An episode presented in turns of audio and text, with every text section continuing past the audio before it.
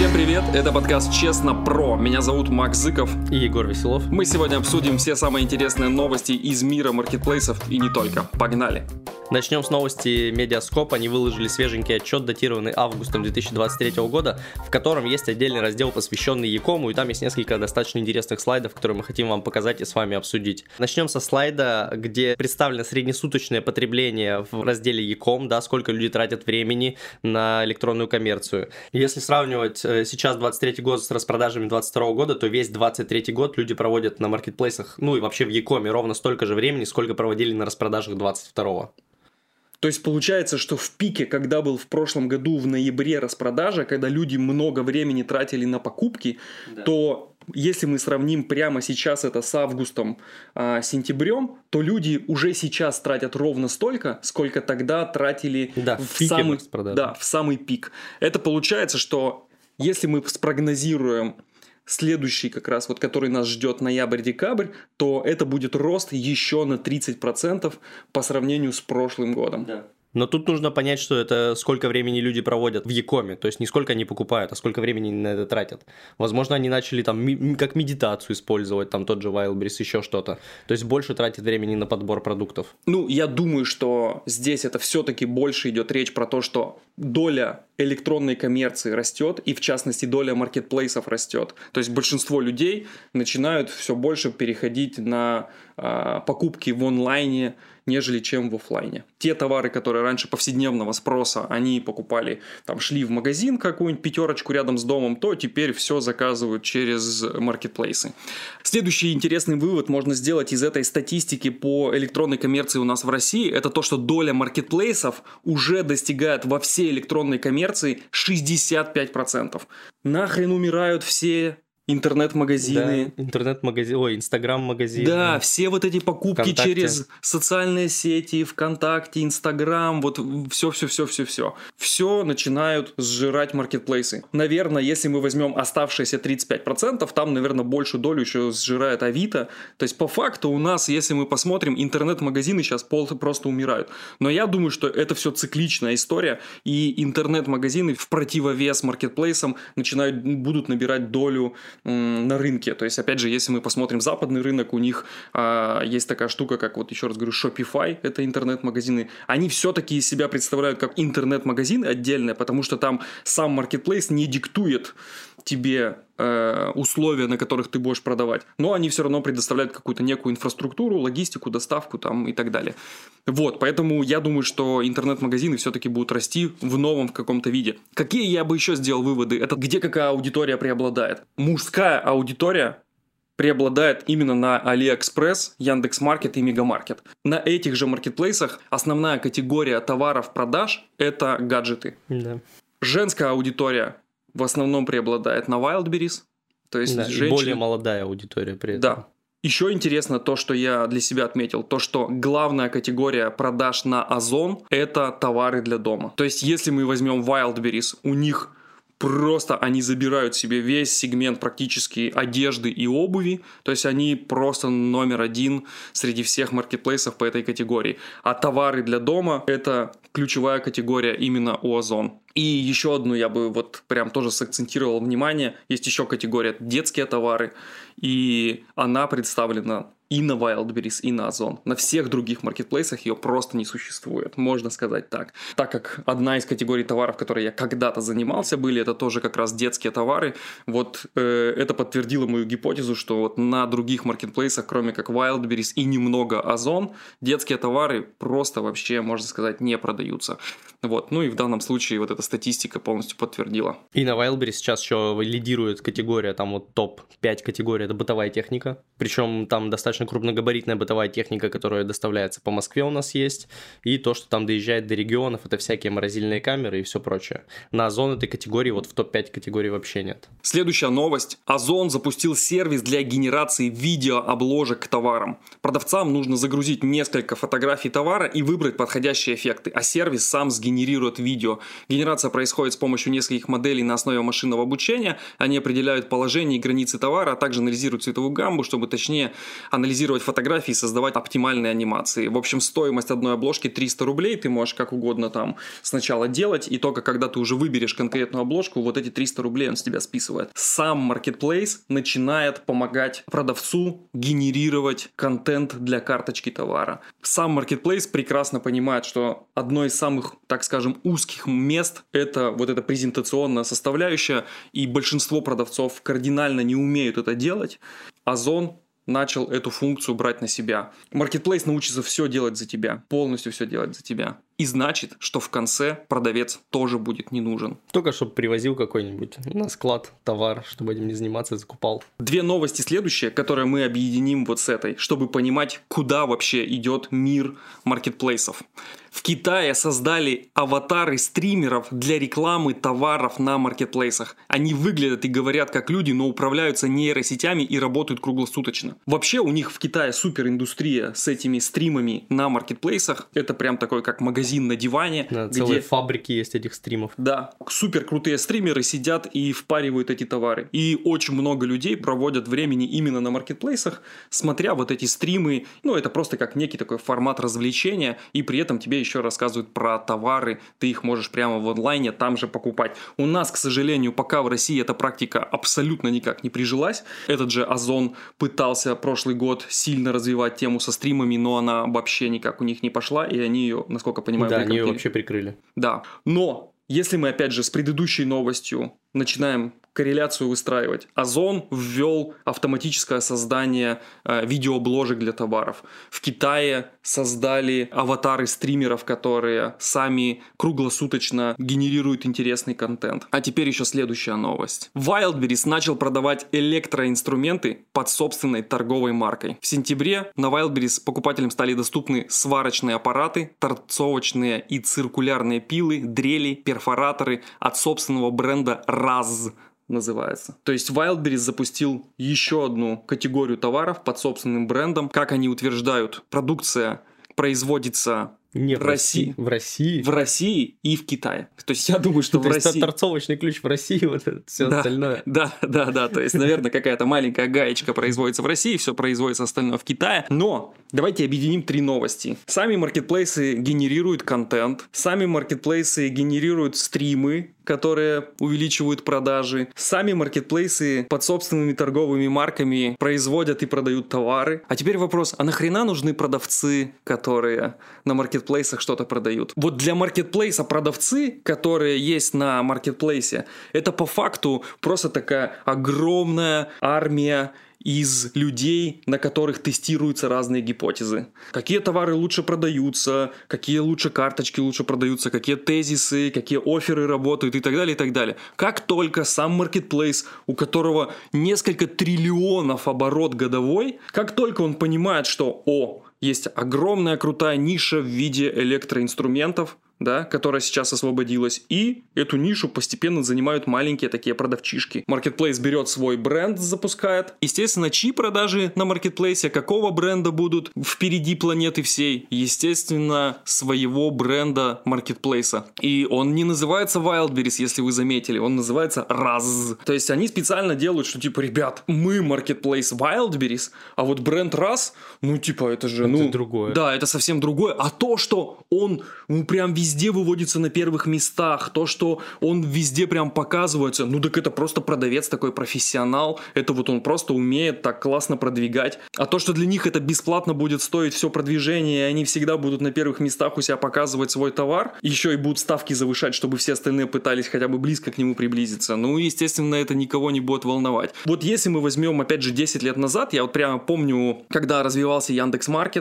и все тогда, у кого были интернет-магазины, они все тогда ругались, что типа Яндекс.Маркет продает свои товары. Это был такой, ну типа они же просто агрегировали все объявления и перекидывали на чужие интернет-магазины. И все говорили, блин, Яндекс.Маркет специально делает так, чтобы все отжать у продавцов. Вот мы сейчас это настолько явно видим на самих маркетплейсах, это просто жесть. Я считаю, что именно поэтому будут развиваться отдельные интернет-магазины, потому что сами маркетплейсы будут все категории товаров под себя поджирать. И рано или поздно продавцы должны взбунтоваться и сказать, что нет, мы не будем сотрудничать на таких кабальных условиях. Причем Wildberries пошел вообще не в типичную для себя категорию. То есть мы видим, что у них там по продажам в основном это одежда и обувь. Видимо, они уже поняли, что выжили все и пошли в электронику. И тут возникает сразу же куча вопросов. А что, если перфоратор сломался через неделю?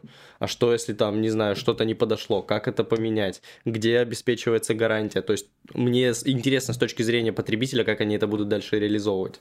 Я думаю, что больше не существует такой фразы для какого-то из маркетплейсов, что это нетипичная для них категория. Они сегодня превратились просто в огромную корпорацию с огромными ресурсами, инфраструктурой. У них только по плану до конца этого года, если я правильно помню, десятки тысяч рабочих мест еще создать. То есть ты можешь себе представить, насколько это огромные ресурсы и насколько это огромная инфраструктура. Поэтому, когда мы говорим, что для них создать новый бренд – это нетипичная история, для них это вообще, это наоборот, для них сегодня будет самый типичный бизнес-процесс создания новых брендов, выведение новых товарных категорий. Я уверен, что если мы возьмем ближайший отрезок на 10 лет, ближайший каждый год, этот же Wildberries в каждой товарной категории будет создавать свой бренд и выводить свою категорию товаров. И отжирать у мелких селлеров. Полностью. Точно так же, как сейчас маркетплейсы отжали у офлайнового бизнеса все продажи,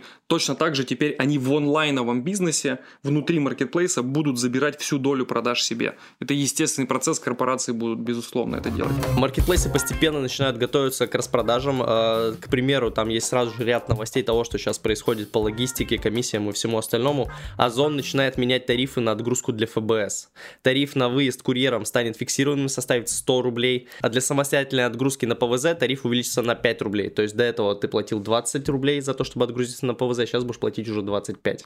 И у Wildberries есть аналогичная новость. Они стоимость доставки по ФБС поднимают до 64 рублей за 3 литра и плюс 8 рублей за литр соответственно. То есть все маркетплейсы стремятся сейчас выжить максимально продавцов, которые торгуют по ФБС, переместить их на свои склады. По моей логике, они хотят ускорить доставку в пиковые часы для себя, потому что для них ФБС это огромная проблема. Тебе нужно с ПВЗ довести до сортировочного центра отсортировать дальше на склады, со складов дальше отправить в другой регион. Это очень долго для клиента, очень долго для маркетплейса и, скорее всего, невыгодно. Они хотят сейчас забить свои склады вообще по максимуму. У того же Wildberries склады в среднем забиты там 90%, особенно ЦФО.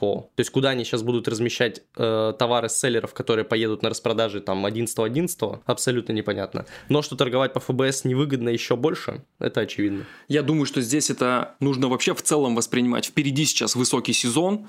Октябрь, ноябрь, декабрь, 3 колоссальных месяца, на которых будут все пытаться заработать очень сильно. Просто каждый из маркетплейсов сейчас хочет себе максимизировать прибыль. Я уверен, в ближайшие 3 месяца увидим опять платную приемку на основных складах. Мы увидим повышение стоимости хранения. Мы увидим повышение стоимости логистики. В общем, везде, где можно заработать, они будут стараться зарабатывать. И здесь, естественно, следующий вопрос. Если твоя юнит-экономика не готова к повышениям и кардинальным изменениям цен, особенно если у тебя там средний чек меньше 500 рублей, это будет просто катастрофа для вот этих продавцов. Просто моментальное изменение внутри Wildberries, то есть, например, ты там везешь сегодня на поставку там 5000 товаров.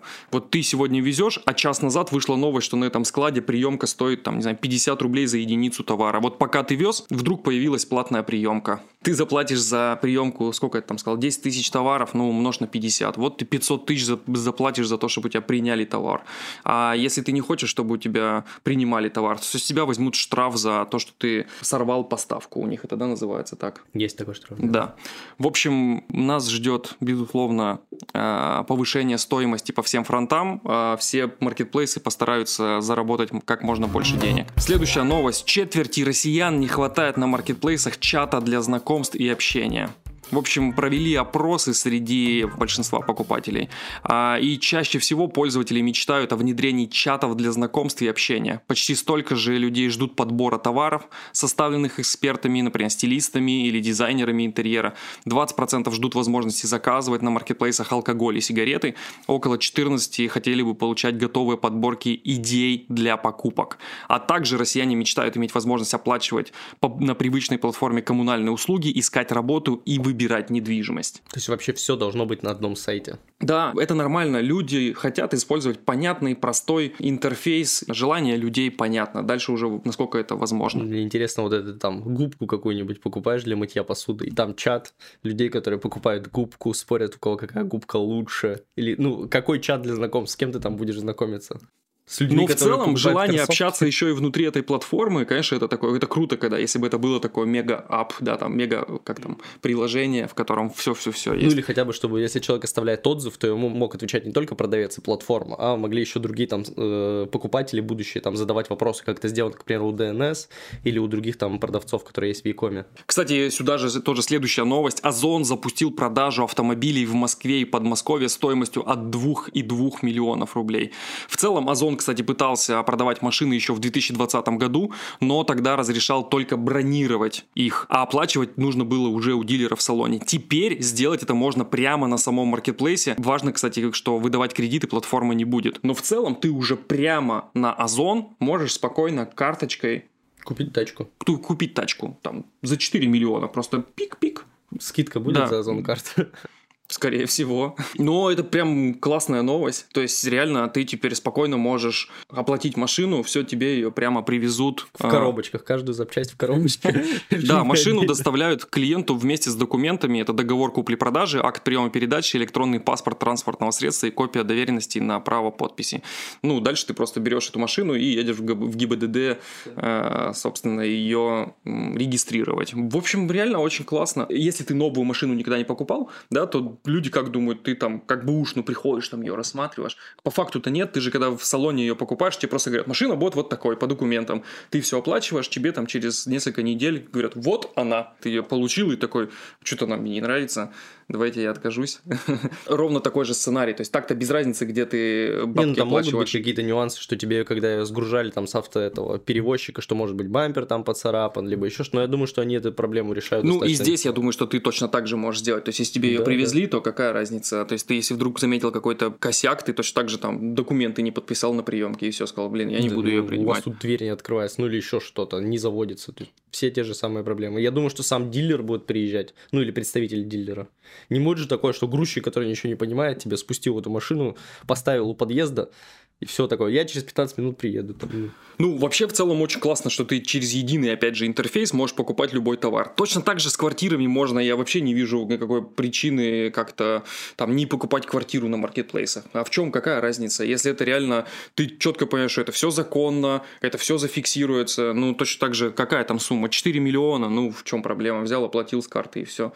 Или там 12, ну. Я думаю, что сейчас к этому придет ЦИАН, а может быть, уже даже придет. Вообще, в целом, ведь если ты сейчас покупаешь квартиру в пике в каком-нибудь, ты же полностью это делаешь удаленно, вообще прям не выходя из квартиры, ты можешь не ездить ее, не смотреть туда, вообще ничего, полностью все удаленно, там идентификация происходит через загранпаспорт, в котором чип встроен, ты прямо к смартфону его прислоняешь и происходит проверка, идентификация личности, то есть вот ты покупаешь квартиру, вообще даже не ездя туда на стройку, не видя ее, не встречаясь с их менеджерами, вообще абсолютно ничего, особенно если ты покупаешь там квартиру на этапе застройки, на этапе котлована, что ты туда поедешь смотреть-то? Ну, типа, вот здесь в поле будет стоять дом. Ты можешь посмотреть, это там шоурум, как будет твоя квартира выглядеть. Ну, так это... Ну, это любая другая квартира в пике, то есть они же все типовые. Абсолютно, да. И те же автомобили, которые сейчас будут продаваться на Озон, ты же их тестируешь в каршеринге до этого, ну, возьми любой, покатайся. Да, да, это тоже одно из направлений маркетплейсов, которые будут сильно расти. Wildberries дополнил систему ранжирования, теперь учитывается индекс цены и рейтинг карточки товара. Wildberries теперь мониторит индекс цен на этот товар на других площадках и вкладывает в поисковую выдачу по каком-то проценте в соотношении, насколько ваш товар дешевле на площадке Wildberries или наоборот дороже, в зависимости там от Озона, Яндекса и других e-com площадок. То есть теперь он будет сам сравнивать, да, смотреть, слушай, ты сам на других площадках продаешь дешевле? Нет, или не ты сам, вообще любые другие, то есть они смотрят именно по товарам, это как было у Озона сделано, что ты когда заходил в карточку товара, у тебя там был индекс цен, и там на Wildberries всегда у тебя дешевле было, и ты не мог объяснить Озону в этот момент, ну на Wildberries-то дешевле, потому что там СПП работает, ну, то есть вы как вообще смотрите? У Wildberries, может быть, будет какая-то другая более умная система, может быть, они будут селлера по ИНН искать, но зная Wildberries, Wildberries, если они не могут сейчас даже в карточке товара, там вот похожие другие товары от селлеров, собрать нормально вообще всех, то здесь тоже будет какая-то максимально непонятная история. Просто опять еще один вот этот вот какой-то фактор будет влиять на то, чтобы твой товар нигде не показывался. Как ты будешь потом конкурировать с этими же товарами самого Wildberries? Ну, непонятно. Они тебе потом еще напридумывают десятки доводов, что типа, слушай, ну просто отписку какую-нибудь пришлют. Да, да. И это опять же вот еще один довод. Ну, как можно построить долгосрочную стратегию для продавца, да, что ты вот, у тебя, ты производишь свой товар, и ты его, например, только хочешь продавать через Wildberries. Ну, то есть вот у тебя он сегодня продается на 1 000 000 рублей в месяц. Какова вероятность, что он будет продаваться также на 1 000 000 в месяц через год? Вообще, вот она настолько стремится к нулю. Заходишь на свой баланс, вот сегодня есть деньги на балансе, завтра есть, послезавтра есть, в один день раз нет. Все, ты как на это сможешь повлиять? Просто вот они вот так одним днем твой бизнес лишают всего вообще.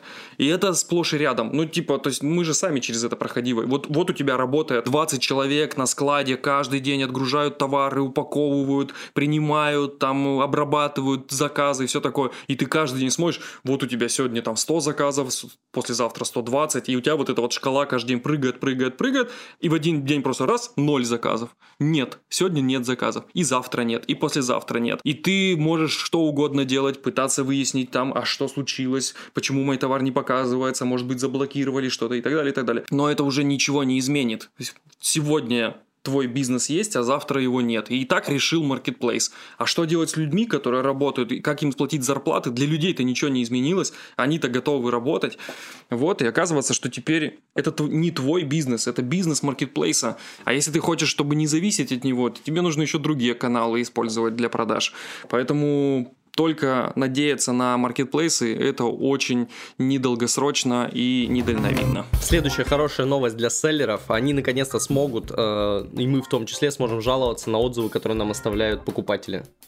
Писать, что какая-то откровенная фотография, использование нецензурная лексика, это проработка конкурентов, то есть негативный отзыв, вмешивается политика и так далее, и так далее. То есть теперь есть конкретные инструменты, как убрать у себя негативный отзыв из карточки товара, если он не соответствует там каким-то твоим критериям. Я, кстати, недавно слышал, у нас, кстати, вписали в комментариях, что на Wildberries появилась куча вообще фотографий в отзывах со всякими дикпиками и голых людей. Просто миллион, типа там работай на нас, там 200 рублей за отзыв и так далее. Вообще. Да, то есть и с этим ты никак не можешь ничего сделать. Ты не можешь удалить эту фотографию из своей карточки товара. И Wildberries на это особо никак не реагировал. Но опять же, я думаю, что они сейчас это как-то начнут исправлять.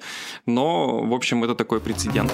Следующая новость очень интересная. За использование нелицензионного программного обеспечения директору завода «Мехмаш» в Свердловской области грозит до 6 лет лишения свободы. В общем, была проверка у завода, и правоохранители изъяли в помещении завода 2 системных блока, на которых были установлены 2 программы SolidWorks Premium. Это ПО для создания 3D-моделей. В общем, проверка показала, что действительно программы нелицензионные. Стоимость 2 программ 1,5 миллиона рублей. И генеральный директор не стал отрицать, что ПО компания не закупала, а просто скачала из интернета. В общем, если директора признают виновным, ему может грозить до 6 лет лишения свободы. У меня сразу, знаешь, вопрос, типа, программа SolidWorks, она же принадлежит корпорации Dassault Systems. Это французская корпорация. А что там у нас с санкциями? Они же все вроде ушли у нас с рынка, нет? Ну, есть же дистрибьюторы. То есть не ушли все-таки, товарищи французы, вы там обратите внимание. Ну, как-то не кошерно получается. Ты представляешь, что там 1,5 миллиона. Если бы он украл 1,5 миллиона, мне кажется, ему бы срок меньше светил. Просто зашел в банк и украл 1,5 миллиона. Да вообще, просто... Тут 2 программы, которые ты установил. Ну, может быть, он об этом даже особо не знал. Я вообще, кстати, вот если у нас до 2022 года прямо очень часто были новости, и отдел К у нас прямо активно работал в России, ну, то есть постоянно кошмарили предпринимателей насчет программного лицензионного обеспечения, то последние 2 года это вот я прям первая новость, которую читаю, когда кого-то за что-то накрыли именно за нелицензионное ПО.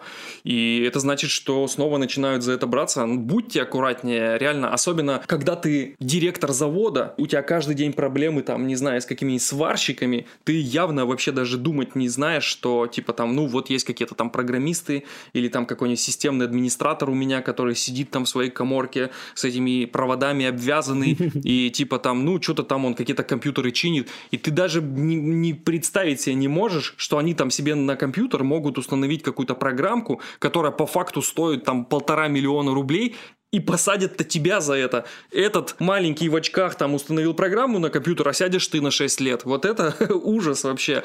Особенно если это там ООО, да, какое-то. Есть конкретные ответственные люди. Если у вас на вашем ООО нету отдельного там лица, который ответственный за там программное обеспечение, и он несет юридические риски за это, да, то есть там, например, какой-то системный администратор. Вот если у него по документам нету вот этого, что типа это он отвечает за незаконное там использование лицензионного ПО, то за это сядет генеральный директор. Это следующий вопрос. Если вы генеральный директор, важно помнить, что у вас вот есть такая ответственность. Что, перейдем еще к ответственности, к самой интересной. Мы уже обсуждали в предыдущем выпуске, что с 1 сентября вводятся штрафы за немаркированную рекламу в интернете, да, и начинают заводить первые дела об отсутствии маркировки, в частности, в Telegram. ФАС завела дело против телеграм-канала «Мой Нижний Новгород». 12 сентября специалисты посмотрели канал «Мой Нижний Новгород», в котором на тот момент состояло 86 тысяч подписчиков, и нашли сразу же 16 публикаций без отметки реклама. Они были размещены со 2 по 12 сентября. Сумма, на которую могут оштрафовать и канал, и тех, кто публиковался там, около 6 миллионов рублей. Просто люди забыли о том, что вот такой закон ввелся, ну или они, может быть, знали и в наглую решили этого не делать, но Федеральная антимонопольная служба не спит и начинает всех потихонечку штрафовать. Поэтому, уважаемые селлеры, когда вы заказываете рекламные кампании в каких-либо там телеграм-каналах, это выглядит как явная реклама, не рекомендация, не подборка товаров, ничего. А вот абсолютно явная реклама со ссылкой на ваш товар на Wildberries. Вы хотите опубликоваться без e-reader, да, может быть, вам стоит пойти в ОРД, зарегистрироваться, заплатить там эти 5000 рублей, плюс там небольшое отчисление за каждый мегабайт, которые могут быть. Либо рискнуть и заплатить там штрафы гораздо больше, там 100, 200, 300, 500 тысяч рублей за каждое рекламное объявление. Ужасно. Я когда слышу про вот такие конские штрафы в виде там 6 миллионов рублей за там, ну давайте так, окей, хорошо, есть закон, все понятно, есть закон, но должно же быть хоть какое-то... Ну, мы-то вас предупреждаем, ну что-то... Нет, ну они же тоже, да, хорошо предупреждали, но должно быть, ну хоть какой-то контекст должен быть, который там в телеграм-канале опубликовали 12 постов без отметки реклама. Они на этих 12 постах заработали, не знаю, 6 миллионов рублей, и мы у них эти 6 миллионов заберем за то, что они незаконно это сделали. Потому что мне в контексте кажется, что они с этих 12 постов заработали 800 рублей или там 1500, да, а возьмут с них за это 6 миллионов. Это же просто уничтожение, ну, предпринимательства, да, в целом. Возьмут-то не только с авторов телеграм-каналов, которые это выкладывали, а и с предпринимателей, которые заказывали эти рекламные кампании. Там да, каждое звено должно как бы понимать свою ответственность. Да, и там ответственность свою нести. Но в целом, еще раз говорю, что это несоизмеримо с преступлением, да, и злодеянием, которое они совершили. Либо это новость, которая там, я не знаю, просто содрогает воздух, чтобы действительно навести ужас на там всех акторов этого рынка, да, кто так или иначе в нем принимает участие. Но в целом это звучит ужасно. Ну, до 6 миллионов штрафы могут быть меньше все-таки. Или, может быть, отделаются предупреждением, как-то договорятся, вариантов много. Ну, да, то есть я, конечно, тоже думаю, что не будет там штрафов 6 миллионов, то есть должно быть хоть какая-то соизмеримая с реальным размером того, что они заработали, то есть как-то их должны наказать, да. Но в целом это, конечно, такой прецедент, особенно в текущее время, когда еще никто не разобрался, как это работает, что с этим делать. В общем, слишком много каких-то нюансов, которые, ну, вообще до сих пор непонятны. Вот я рекомендую подписаться на мой канал, где я сам лично публикую подборки товаров для маркетплейсов, да, я сам их лично, я ничего с этого канала не зарабатываю, я просто его рекомендую всем продавцам, кто так или иначе хочет расширять свой кругозор, а какие товары продаются, для чего это нужно, как нужно думать, как предпринимателю. Вот это является рекламой или нет? Цепочки вот нет денег. Канал, на который стоит подписаться в описании, обязательно на него подпишитесь. И это не реклама, это рекомендация. Почему я должен? Как они будут это отслеживать? Тебе нет денег. Ну, то есть, если тебе не перечислили деньги на расчетный счет, нет какого-то договора, не так-то выполненных работ, в договоре не написано там реклама. Самый-то большой страх, кто это будет проверять, кто это будет доказывать, как происходит эта процедура. Сейчас ситуация выглядит таким образом, что кто-то на тебя пожаловался, все, и это пошла инициация этой процедуры. Так теперь каждый мудак будет жаловаться, это же очевидно. Это админ одного телеграм-канала с Нижнего Новгорода может пожаловаться на админа другого телеграм-канала с Нижнего Новгорода и сказать: вот, ребят, смотрите, он публикует рекламу, а не размечает ее. А с чего бы вдруг-то? Я просто как пример могу привести. Вот у нас в ТикТоке очень крутые ролики короткие. Обязательно подписывайтесь на наш ТикТок.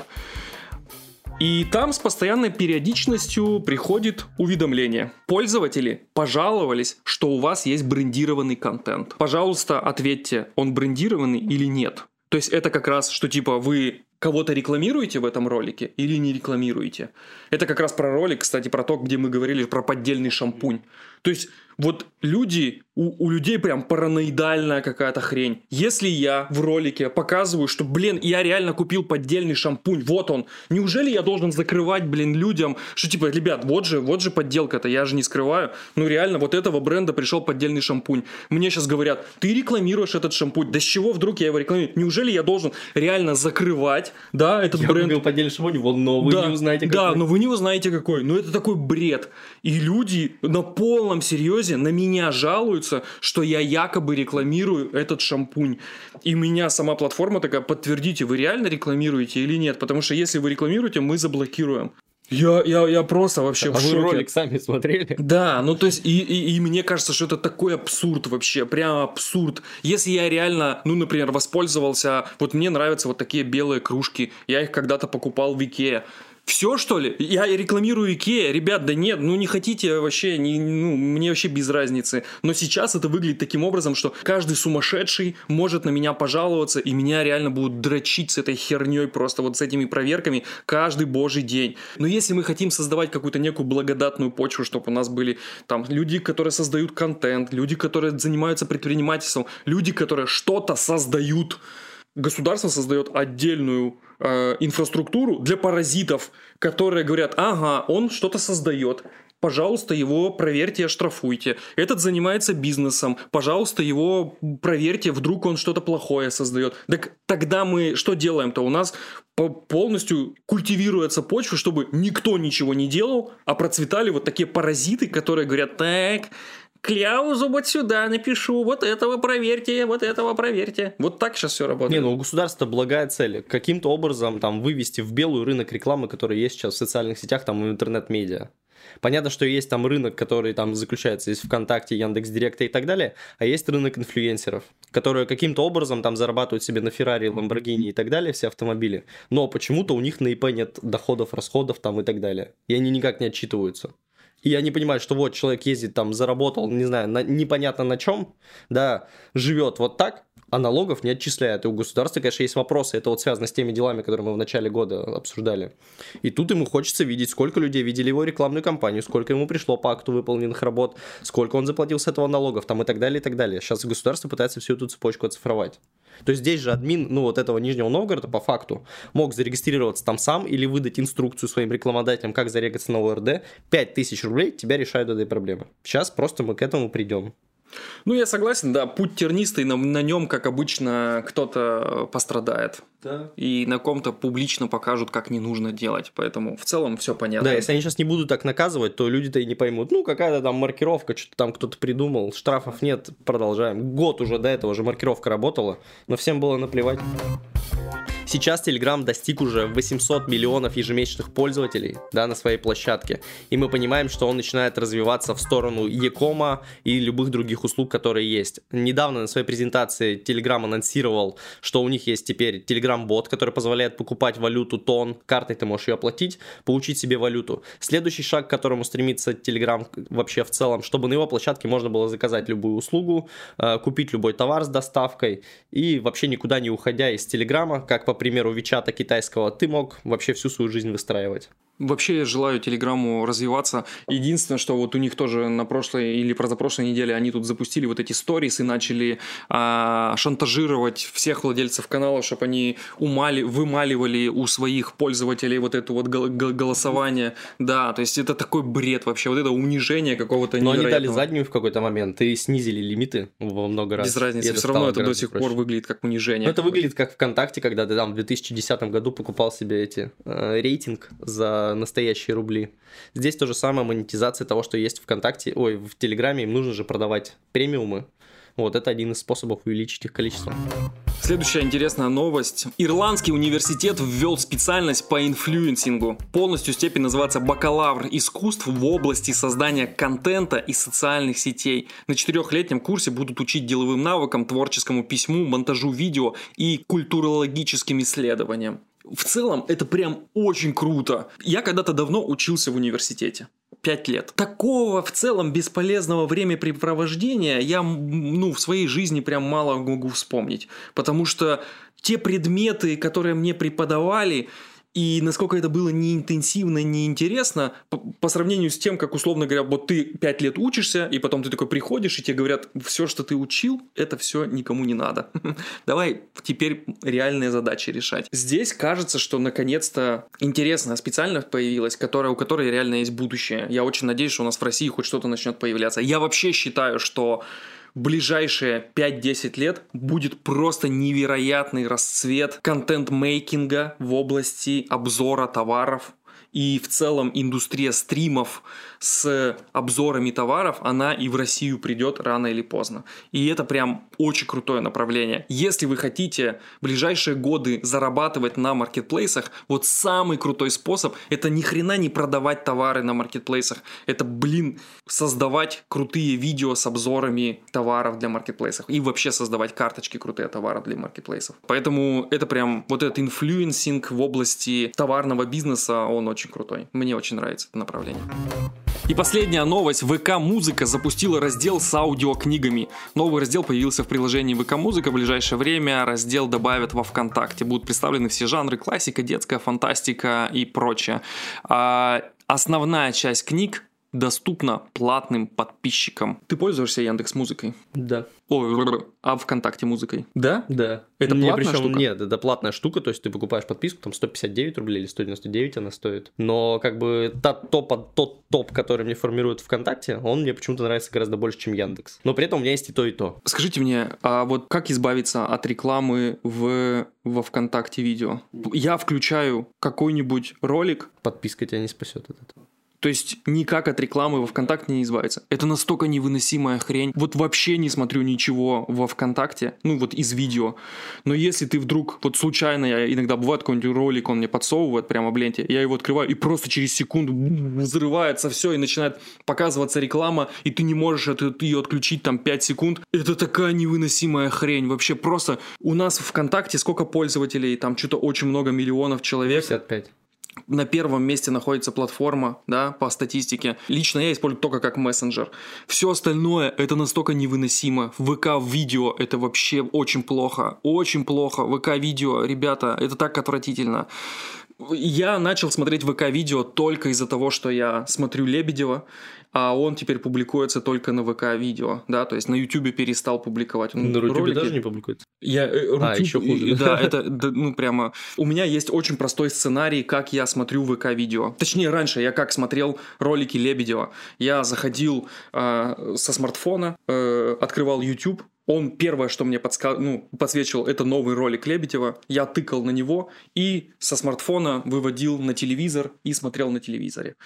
Сейчас это просто целый квест, потому что на YouTube он не публикуется, приходится открывать ВК-видео. Он сначала открывает у меня здесь на смартфоне, потом ты пытаешься это вывести на телевизор. Это у меня не получается, потому что я теперь, у меня сломался телевизор, я купил другой, там теперь не вывести. Я пытаюсь открыть это через ВК-видеоприложение на телевизоре. Открываешь, и там просто не существует нового видео от Лебедева. Хотя единственное, что я смотрю в ВК-видео, это только ролики Лебедева. Я только их смотрю. я подписан на него. Ну, ты имеешь в виду в рекомендациях хоть нет? В рекомендациях никогда его нет, никогда. Мне приходится заходить на канал Лебедева, я через поиск пишу на пульте L, потом Е, потом Б. Нет, это на экране, ты вот так вот, Лебедев, ты выводишь, он тебе находит этот канал, и там нет последнего видео, есть только самое популярное. Ты такой, сука, начинаешь переходить в видео, отображаешь список, он показывает последнее видео, и ты его тыкаешь, и ты думаешь, блядь, это просто... Кто, блядь, это делает? Вообще, вы вообще просто такой абсурд. Хуже, чем ВК-видео, я пока мало что... Ну, наверное, только Рутюб. Типа, ребята, ну, вы как вообще? Для кого это делаете? Я просто не понимаю. Ну, типа, наверное, это для каких-то школьников, которые заходят, и там просто 4 последних матерных видео, которые самые матерные в интернете. Я как-то зашел, там вот эти вот все, которые у нас сейчас топовые комики, там заходишь в какое-то шоу, я 3 минуты посмотрел и такой... Это очень плохо. Говно. Но потом ты смотришь, так, 12 миллионов просмотров. Ага. Ну, видимо, только вот это и работает. Мы тоже выкладываем видео во все наши ВК-видео, да, ВК-клипы. Это просто вообще вот... Их не существует там. Их там никто не смотрит, и никому это не надо. И я прекрасно понимаю, почему. Потому что если Лебедев выкладывает свой ролик, да, который у него там миллионы просмотров, и его нет у меня в рекомендациях, хотя я на него, еще раз говорю, я подписан, и только его смотрю, то уж что говорить про наши видео, нас просто вообще не существует. Надо полностью набрать название символ в символ. Да, это, еще раз говорю, это прямо настолько уничтожает желание делать для наших русских платформ хоть что-то. И я, как пользователь, не буду туда заходить и смотреть, потому что это отвратительно. Я уж даже, если у нас запретят YouTube, а если его запретят, обязательно, кстати, подписывайтесь на ВКонтакте, но я буду через VPN заходить и смотреть через VPN. То же самое, как там Инстаграм. Да, главное, чтобы YouTube сам не заблокировал всех российских пользователей. Принудительно. Ну, что делать? Будем как-то снова обходить. Моды на YouTube будут выпускаться. Да. Это был подкаст «Честно про». Всем пока. Пока.